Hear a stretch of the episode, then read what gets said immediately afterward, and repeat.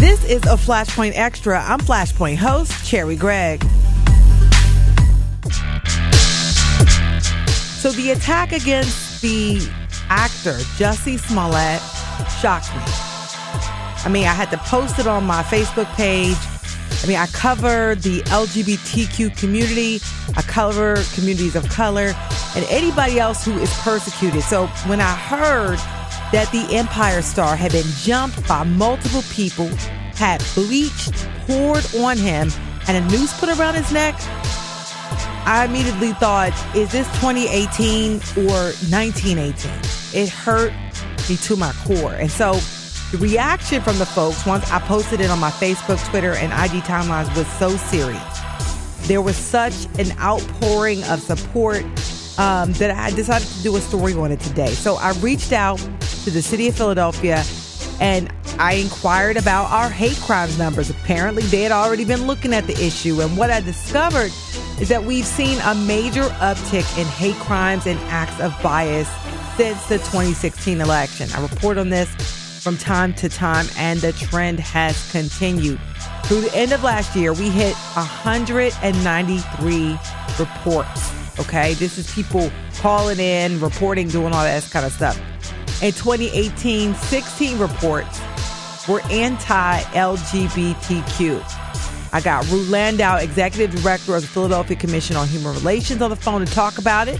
I also talked to a transgender activist about some of the times she's been attacked. And I got y'all some tips on how to protect yourself. Listen up. First up, Rue Landau. What makes a hate crime a hate crime?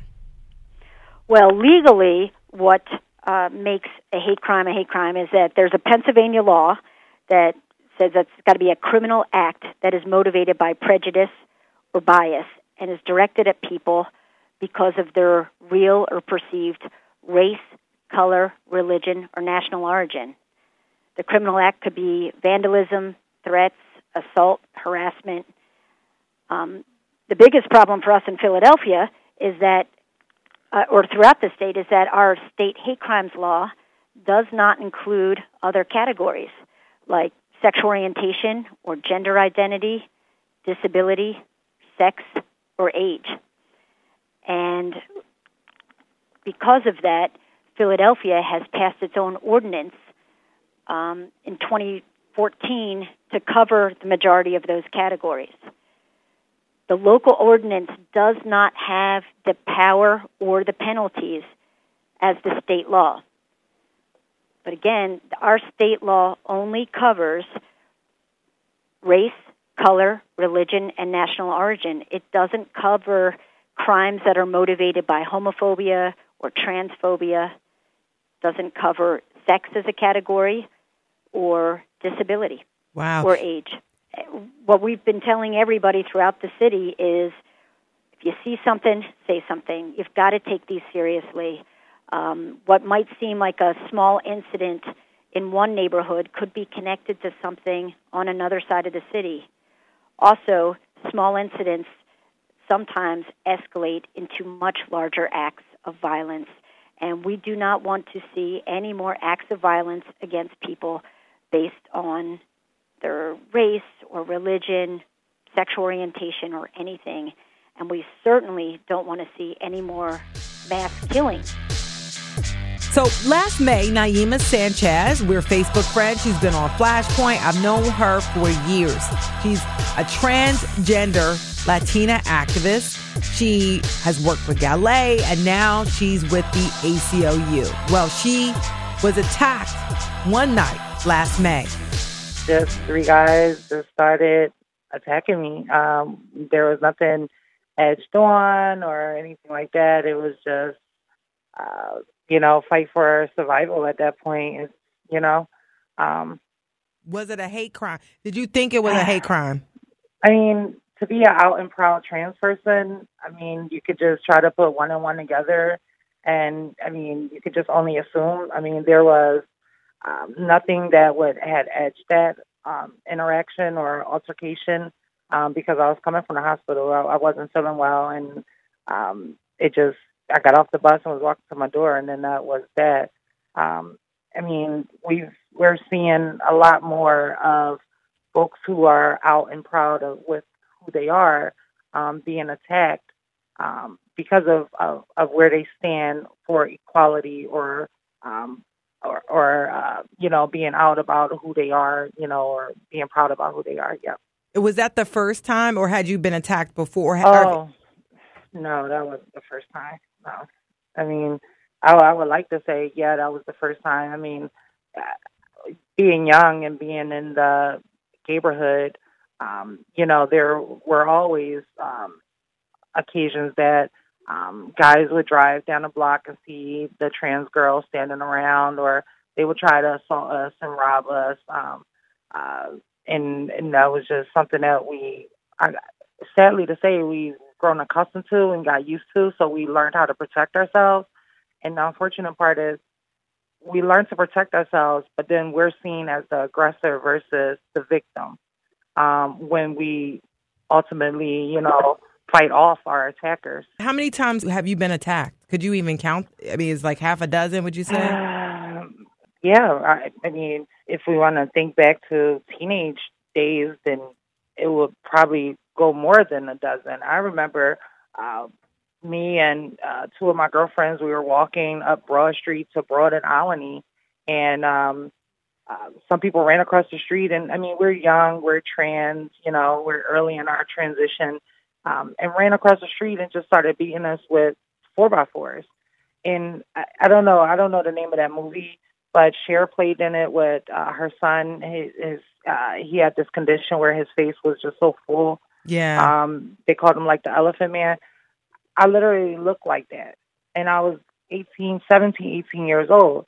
And to go into the court and hear someone say, well, this person tricked me into believing that they're a girl and, and have charges thrown out as if uh, that is a reason to assault somebody um, is is beyond you know beyond me and I'm I'm a teenager you know now you know again older in in in my years and um, older and, and you know experienced in my transition, uh, you know, I'm we're I'm still seeing people experiencing hate assault, and it's ridiculous. It's like when is enough enough? And now that um, you've had the surgery, do you think that the the attacks will stop? No, I don't. No, because uh, me having my surgery doesn't uh, say that I'm no longer trans. I'm always going to speak out for trans equality um, for trans liberation, for LGBT rights. I'm always going to speak out for Latinx rights. Now, one thing that Naiymah does is fight off her attackers. As a woman, I get really nervous and I want to make sure that I am prepared and can protect myself just in case, y'all. I'm 5'11, so I'm not out here playing. Now, Ed Iannucci, um, he runs Kim's Karate in Mount Airy. He also teaches defensive tactics and he provides some advice on what to do if it's ever you. It's not how hard you fight back, it's how smart you fight back. And learning proper techniques, where to hit, how to hit, when to hit, and why to hit, and then when to escape, more importantly, is very important. And that's what I've been specializing in for years. Don't stand and fight you know, stun and run. Stun and run. I love that. Could you say that again? Stun and run. So you're not your job because this person could be bigger than you. It could be multiple people, whatever. But your job is to just stun them and get the hell out of there. If you fight right and defend yourself properly, you will allow yourself a minute to escape. What people don't understand is self-defense. Like I tell the women, don't stand there like Della Reese in Harlem Nights and square off against a man just because you rocked them a couple of times. You got to get out of there. You got to give yourself that opening and get out of there. And the only way you give yourself that opening is to look for it, be trained to look for it, and then be trained on how to respond to it. You offer courses that people can take to learn this. Yes, and they got to understand that just because it's a martial arts school, you're not coming in here to put on a uniform and bow and learn kicks and punches by the number. I'm teaching realistic tactics based on regular body movement that I equivocate with everyday movement, even titles that people are uh, familiar with. Like I will call one move "I Dream of Jeannie." where you know how she crosses her arms and ducks her head to disappear. Mhm. Well, if somebody, if you can imagine, grabbing your throat with two hands, you fold your arms over top of those hands and drop them along with your head and back away. You just release the choke. So I use things that people can can relate to in their everyday life, as far as how to escape and stun. So take class. And like Rue said, if you see something, say something. Again, the number to the hotline where you can report acts of hate or bias. That number is 215 686 2856. Again, 215 686 2856. This has been a Flashpoint Extra. Flashpoint is KYW News Radio's weekly public affairs show. It airs every weekend on 1060 a.m. on your radio dial. And it comes on at 9.30 p.m. on Saturdays and Sunday morning at 8.30. So you can subscribe to Flashpoint Podcast for exclusive content like this extra. You can find us on the radio.com app, the Apple Podcast app, or any podcast flat, uh, platform. All you got to do is search Flashpoint KYW. If there's something in your community that has you hot under the collar, let us know and we'll walk you through the flames. You can follow us on Twitter. Our handle is Flashpoint Show. Mine is Carrie Gregg. And thank you because you're a part of the Flashpoint fam.